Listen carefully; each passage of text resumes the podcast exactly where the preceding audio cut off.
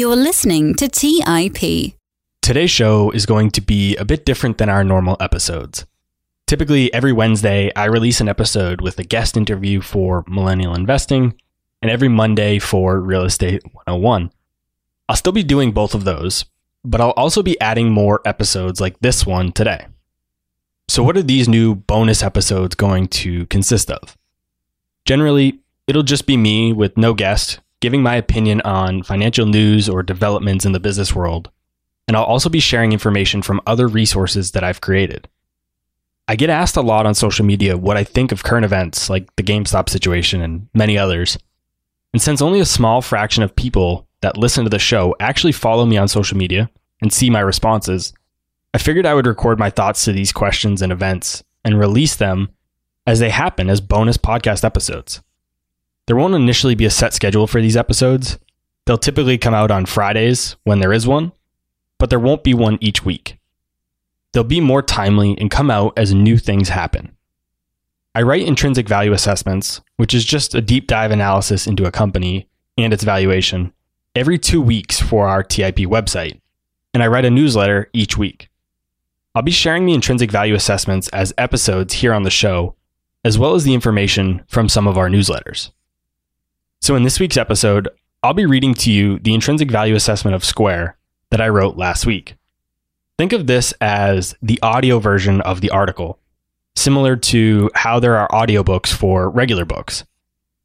Next week, we'll dive into my thoughts on the GameStop situation, which I shared in this week's newsletter. All right, now, without further delay, let's get into our first bonus episode. You're listening to Millennial Investing by the Investors Podcast Network, where your host, Robert Leonard, interviews successful entrepreneurs, business leaders, and investors to help educate and inspire the millennial generation.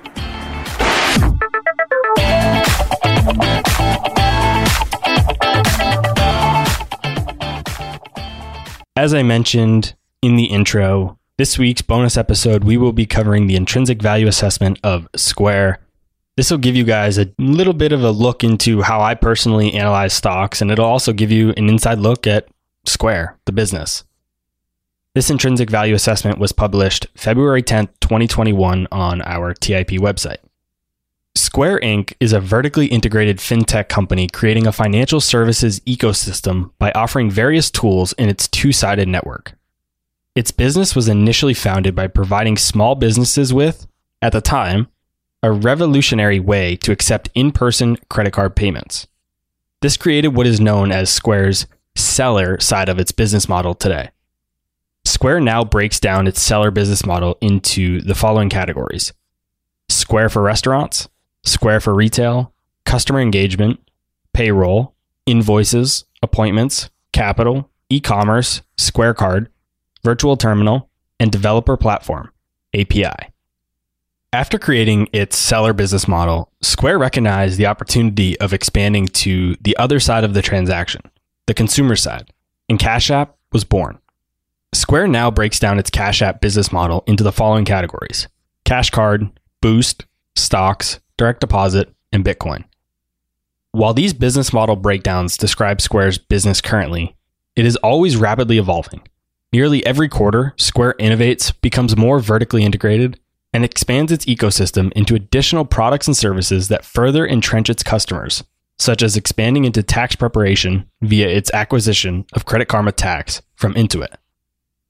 At the time of writing, Square's market cap is about $108.4 billion, and its revenue and cash flows for the 2019 fiscal year were 4.7 billion and 403 million, respectively.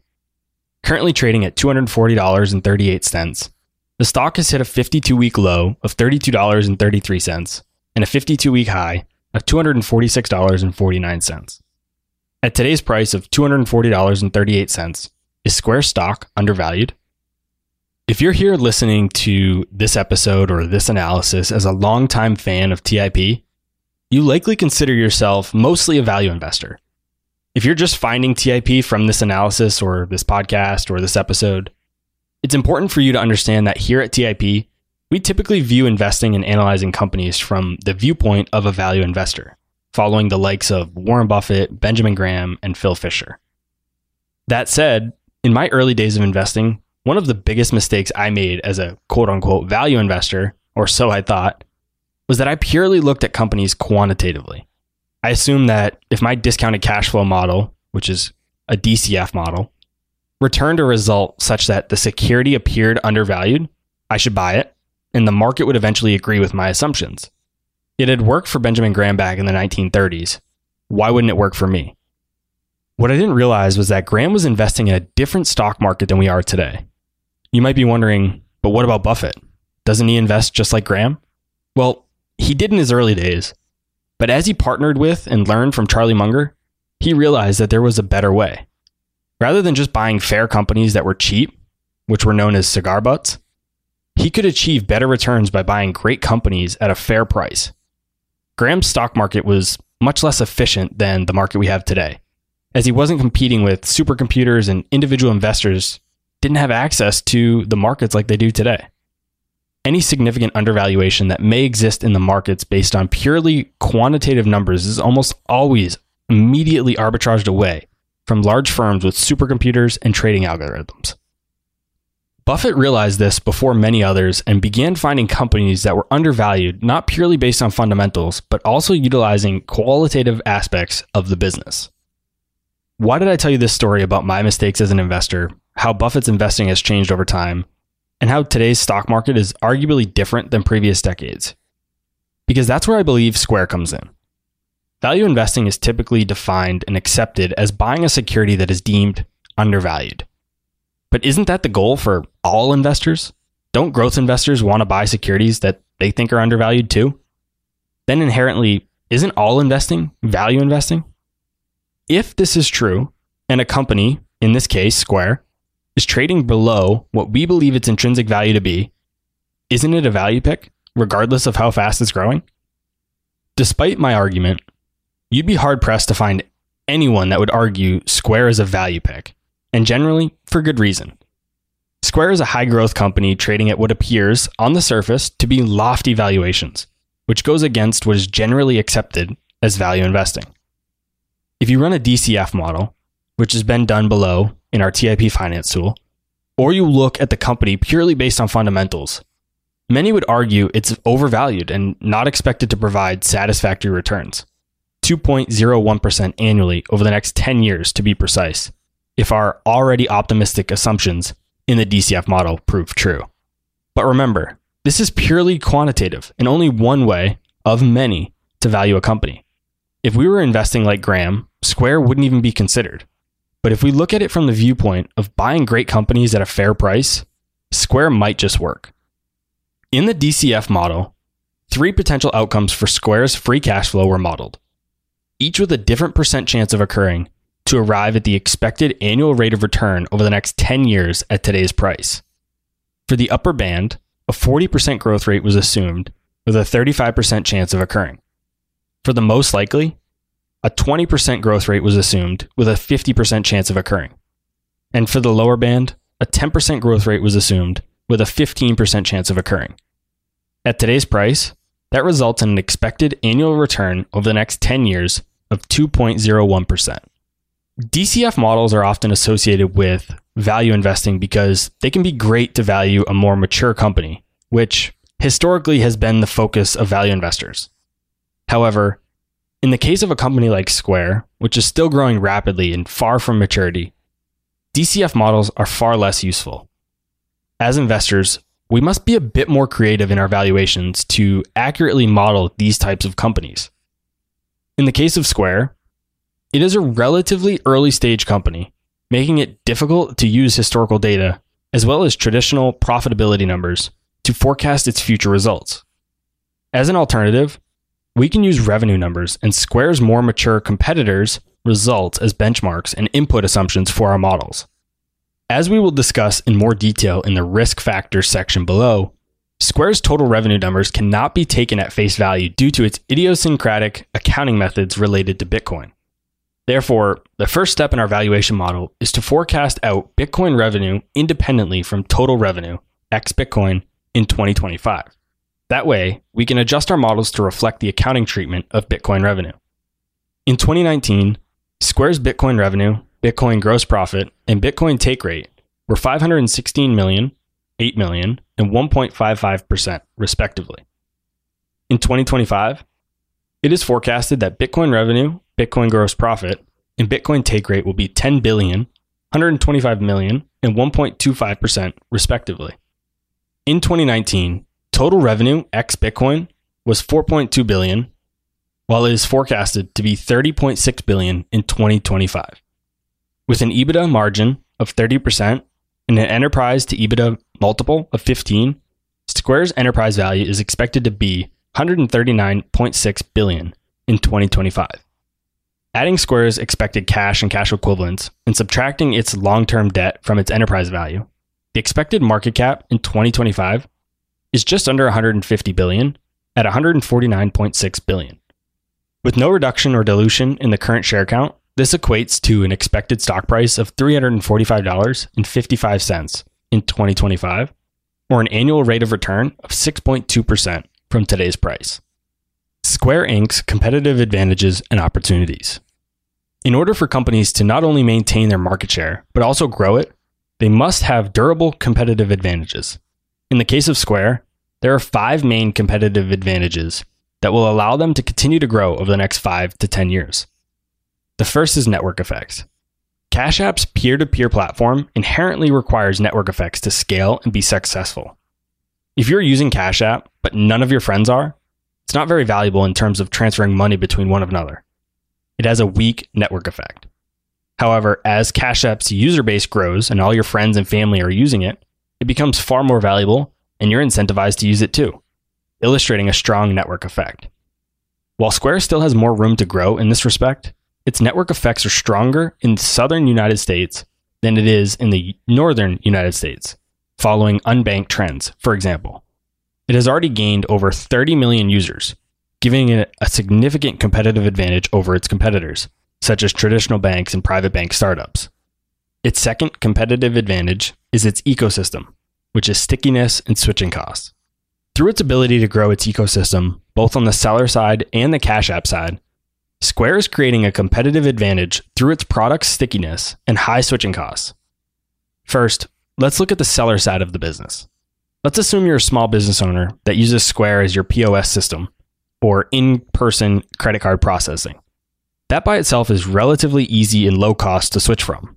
However, once you layer in Square's other products and services, such as its payroll processing, according to Jefferies, Square Payroll is the second most popular payroll software in the US small and medium business space. Tax preparation, invoices, appointment scheduling, loans from Square Capital, and more. It becomes costly and difficult to switch away from Square.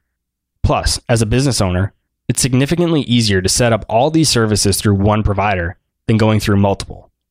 On the Cash App side of the business, a user who simply transfers money between themselves and friends and family is not inherently invested in Cash App. However, similar to the seller side, once you layer in other products and services, such as the Cash Card, Boost, Stocks, Bitcoin, and arguably the most important, direct deposit, Cash App suddenly becomes sticky and costly to switch for users as well. Through firsthand experience and research, I've witnessed how important financial institutions believe direct deposit is. Many traditional financial institutions, think banks and credit unions, offer interest rate discounts on loans, higher interest rates on savings, waive monthly fees, or even offer additional products and services, all just for having direct deposit. They wouldn't do this if it didn't provide more value to them than it's costing them. For Square, it's the same value proposition. Once a user is receiving direct deposit into the Cash App, it is less likely they will stop using Cash App, and it is more likely they'll use additional products and services. If you're a user receiving your direct deposit into your Cash App account, you'll need a way to easily access that money outside of just transferring the money in the app. Insert Square's Cash Card here. Cash Card holders are incentivized to use the Cash Card for purchases through Square Boost, which is a rewards program. You already have your money going into your Cash App account through direct deposit. So instead of opening an additional account at a different brokerage and then transferring money there each time you want to invest it, you can easily invest in stocks and Bitcoin directly through the Cash App. As you can probably tell, direct deposit is a big deal for Cash App, and therefore I want to circle back on two more powerful ways Square is able to leverage its ecosystem using direct deposit to make its overall business stronger. The first is by combining its two sided network. Remember how we talked about Square Payroll earlier in the seller side of the business? Well, if a business is using Square Payroll and the employees have a Cash App account, the employee can get paid instantly from the employer. Some employees have even reported that because their employer can simply transfer the money to them via Cash App, they can get paid ad hoc on occasion if they have an emergency and need the money before payday, with the employer's approval, of course. This creates a nearly infinite feedback loop and or sales channel on both sides of Square's business. If an employer is using Square Payroll, they are incentivized to promote Cash App to its employees and vice versa. If enough employees are using Cash App, they can discuss the business potentially using Square Payroll.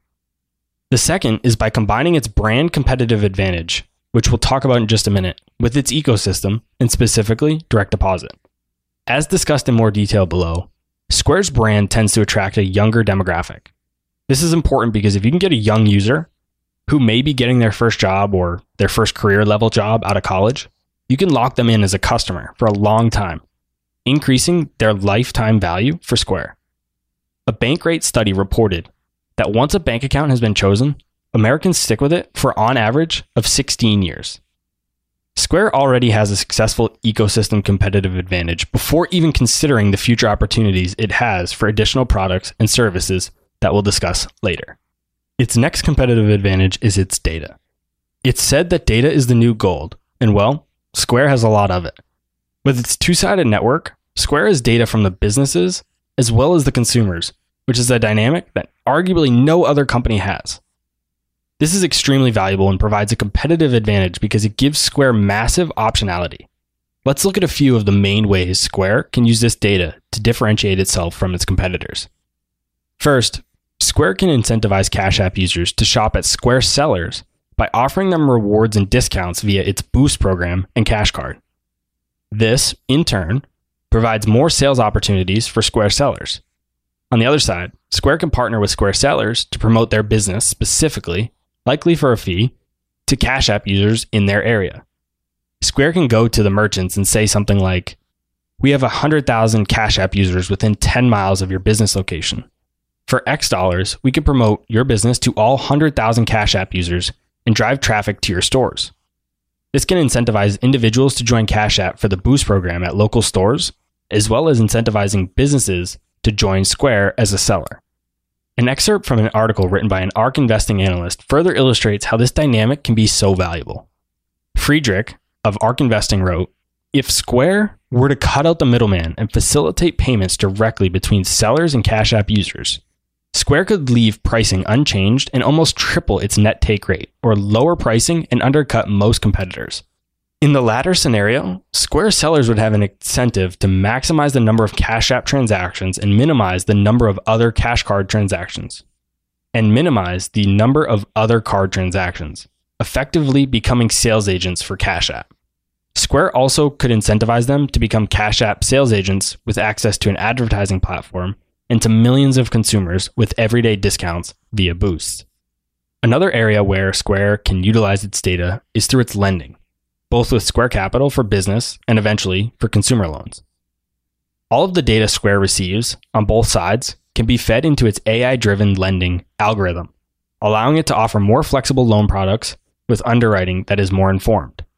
On top of this, sellers are able to use innovative payment methods to repay the loans, such as paying automatically using their daily card sales from Square's POS system.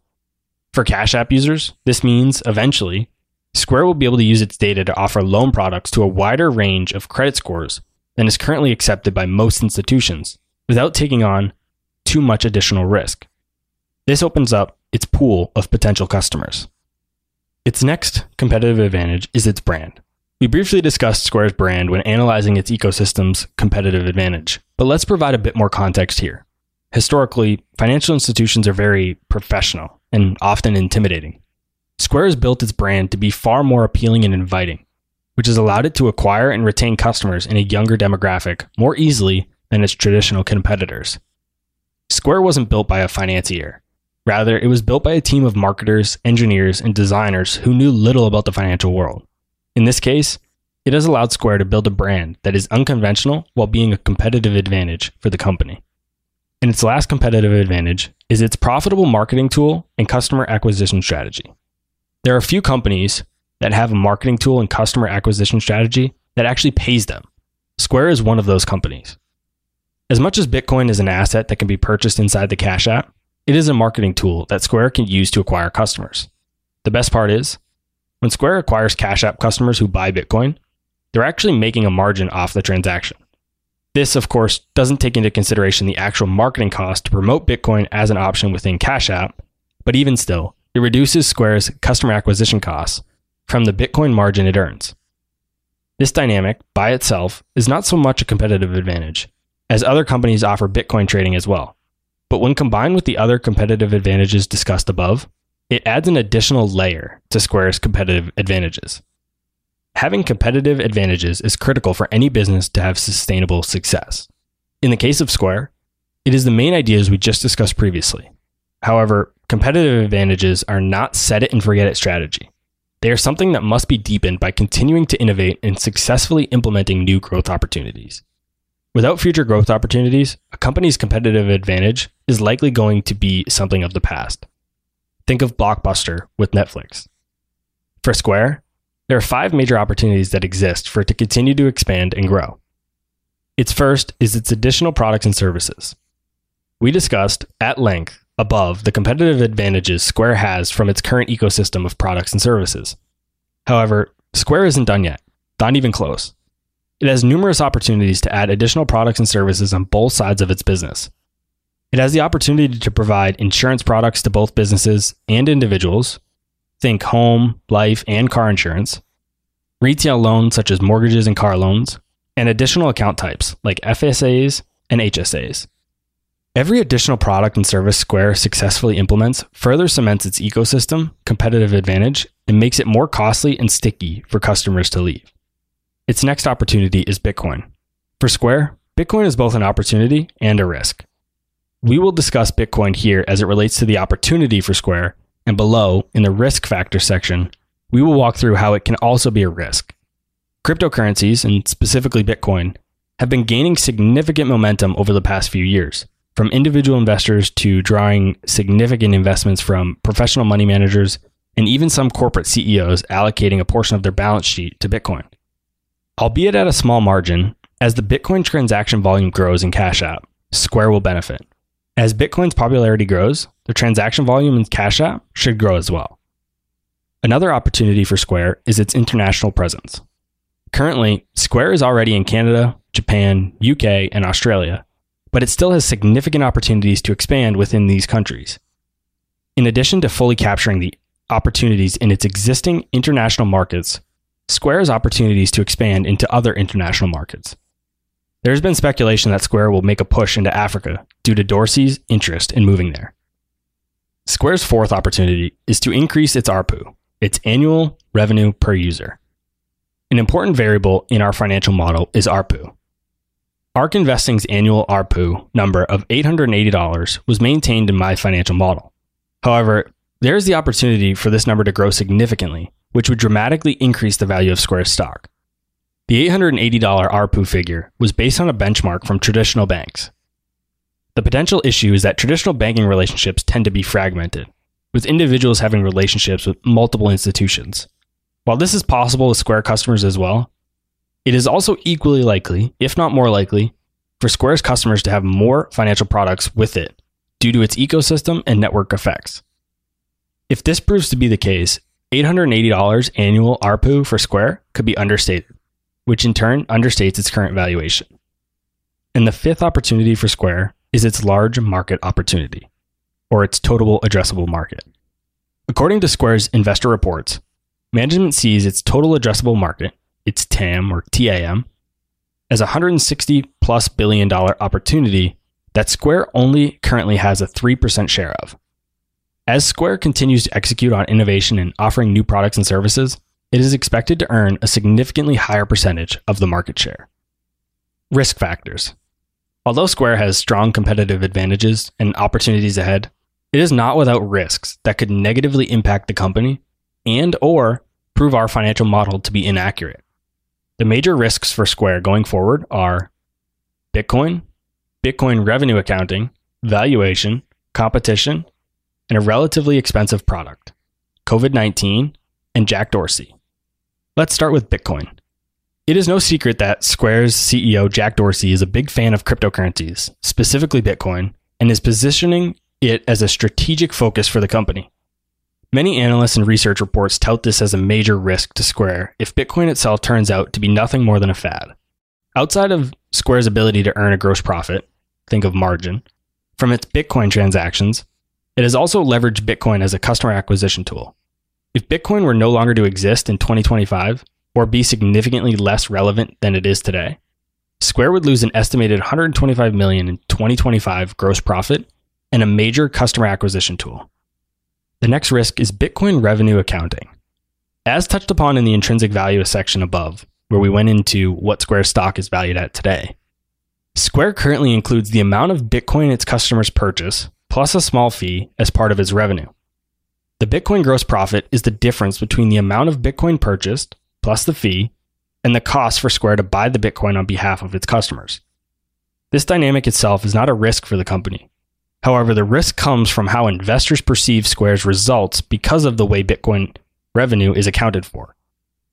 In the third quarter of 2020, nearly 80% of Square's Cash App revenue was from just Bitcoin. This led third quarter revenue to increase year over year by 140%, mainly driven by an 1100% year over year increase in Bitcoin revenue.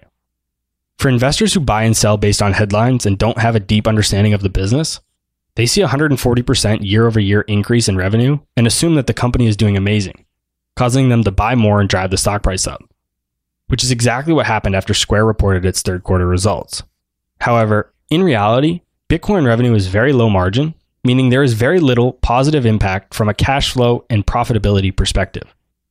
It is just masking the true results of the real operating business. This can cause the price of Square stock to become disconnected from the reality of the underlying business, as well as increasing volatility. Its third risk is its valuation. Despite a positive expected annual return at today's prices, over the next five years in the valuation model we previously discussed, the current valuation of the stock is a risk because it is priced for exponential growth without missing a beat. Rarely does a company continue growing at high double digits without any bumps along the way. At this point, when bumps are met, stocks with elevated valuation metrics tend to pull back significantly.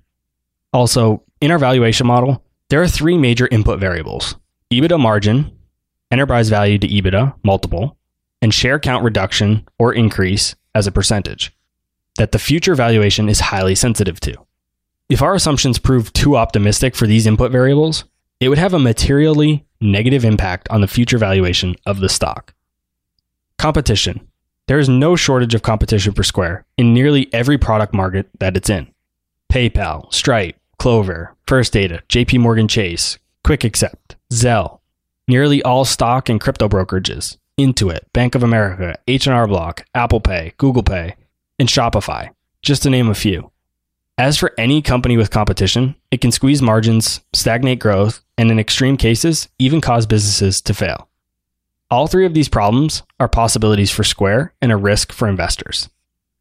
A relatively expensive product.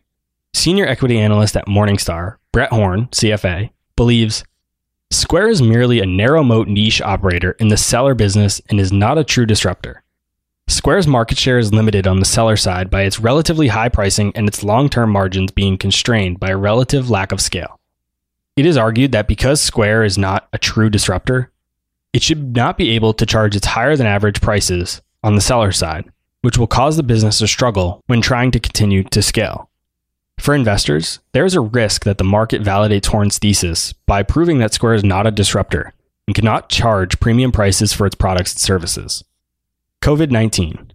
Albeit hopefully a short term risk, as with other payment processors and fintech companies, Square has been negatively affected on its seller side of the business from the COVID 19 pandemic.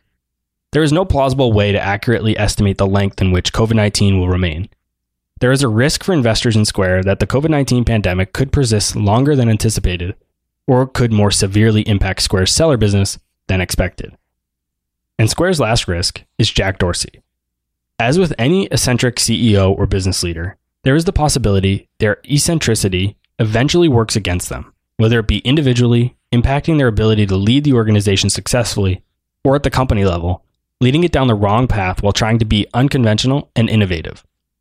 Also, while it's no secret that Dorsey's time is split as he is the CEO of both Square and Twitter, it is a risk for investors in Square. Summary Square is a vertically integrated fintech company creating a financial services ecosystem by offering various tools in its two sided network. It is a high growth company with large opportunities ahead, but it does not come without risk. It is possible that Square successfully launches additional products and services, its Bitcoin bet and expansion internationally pays off, increases ARPU, and steals market share from its competitors. It's also possible that its Bitcoin strategy fails.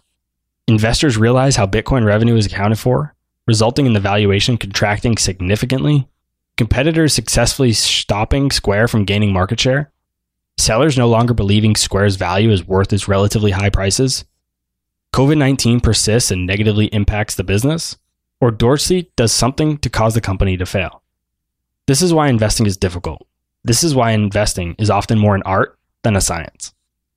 After hearing all of this information, you're probably wondering so do I buy Square stock? Well, it's not quite that simple. And of course, I cannot give specific investing advice, but I will walk you through how I am personally approaching Square at today's price. The expected annual rate of return of 6.2% from today's price is not overly attractive. That said, I strongly believe in the company and that its opportunities outweigh its risks. It's also very possible Square could outperform the assumptions made in our valuation model, or its multiples continue to expand. For those reasons, I'm not trimming my current position in Square. It is my largest individual investment. But I am focusing on my asset allocation strategy by also not adding to it significantly at today's prices. I do believe in the approach of adding to your winners taught to me by David Gardner and a bunch of other guests here on the podcast. So I'll likely continue to dollar cost average into Square until a better buying opportunity presents itself. Square is a stock that is highly volatile and can provide great buying opportunities if given enough time to do so. I have email alerts set up in our TIP Finance tool to let me know when the momentum has changed in Square's stock. After a decline in price, the TIP Momentum tool will notify me when Square's momentum has turned a corner and is heading in a positive direction again at which point I will highly consider stopping my DCA, my dollar cost averaging, and start adding heavily to my position in Square again. Disclosure The author, Robert Leonard, as of this writing, holds positions in multiple companies mentioned in this article. Those companies are Square, PayPal, Apple, and Shopify. The article was written himself and it expresses his own opinions. He is not receiving compensation for it other than from the Investors Podcast Network. He has no business relationships with any company whose stock is mentioned in this article. The information presented in this article is for informational purposes only and in no way should be construed as financial advice or recommendation to buy or sell any stock. Robert is not a financial advisor. Please always do further research and do your own due diligence before making any investments. All right, guys. So that was the reading of my intrinsic value assessment of Square. If you want to find the article, I will put a link to it in the show notes below. You can also find it in our intrinsic value index on theinvestorspodcast.com. Make sure to follow me on social media. I post about this stuff almost every single day. My username on Instagram is the Robert Leonard, T H E R O B E R T L E O N A R D. I'd love to hear from you guys. What do you think of Square? What do you think of the analysis? What did I get right? What do you think I missed? What is your overall opinion and what do you think of the bonus episodes? Are you looking forward to more of them or should we just stick to the interviews? I'd love to hear what you guys think. Thanks so much for checking out this bonus episode. I hope you guys enjoyed it. Thank you for listening to TIP. Make sure to subscribe to We Study Billionaires by the Investors Podcast Network. Every Wednesday, we teach you about Bitcoin, and every Saturday, we study billionaires and the financial markets. To access our show notes, transcripts, or courses, go to theinvestorspodcast.com. This show is for entertainment purposes only. Before making any decision, consult a professional. This show is copyrighted by the Investors Podcast Network. Written permission must be granted before syndication or rebroadcasting.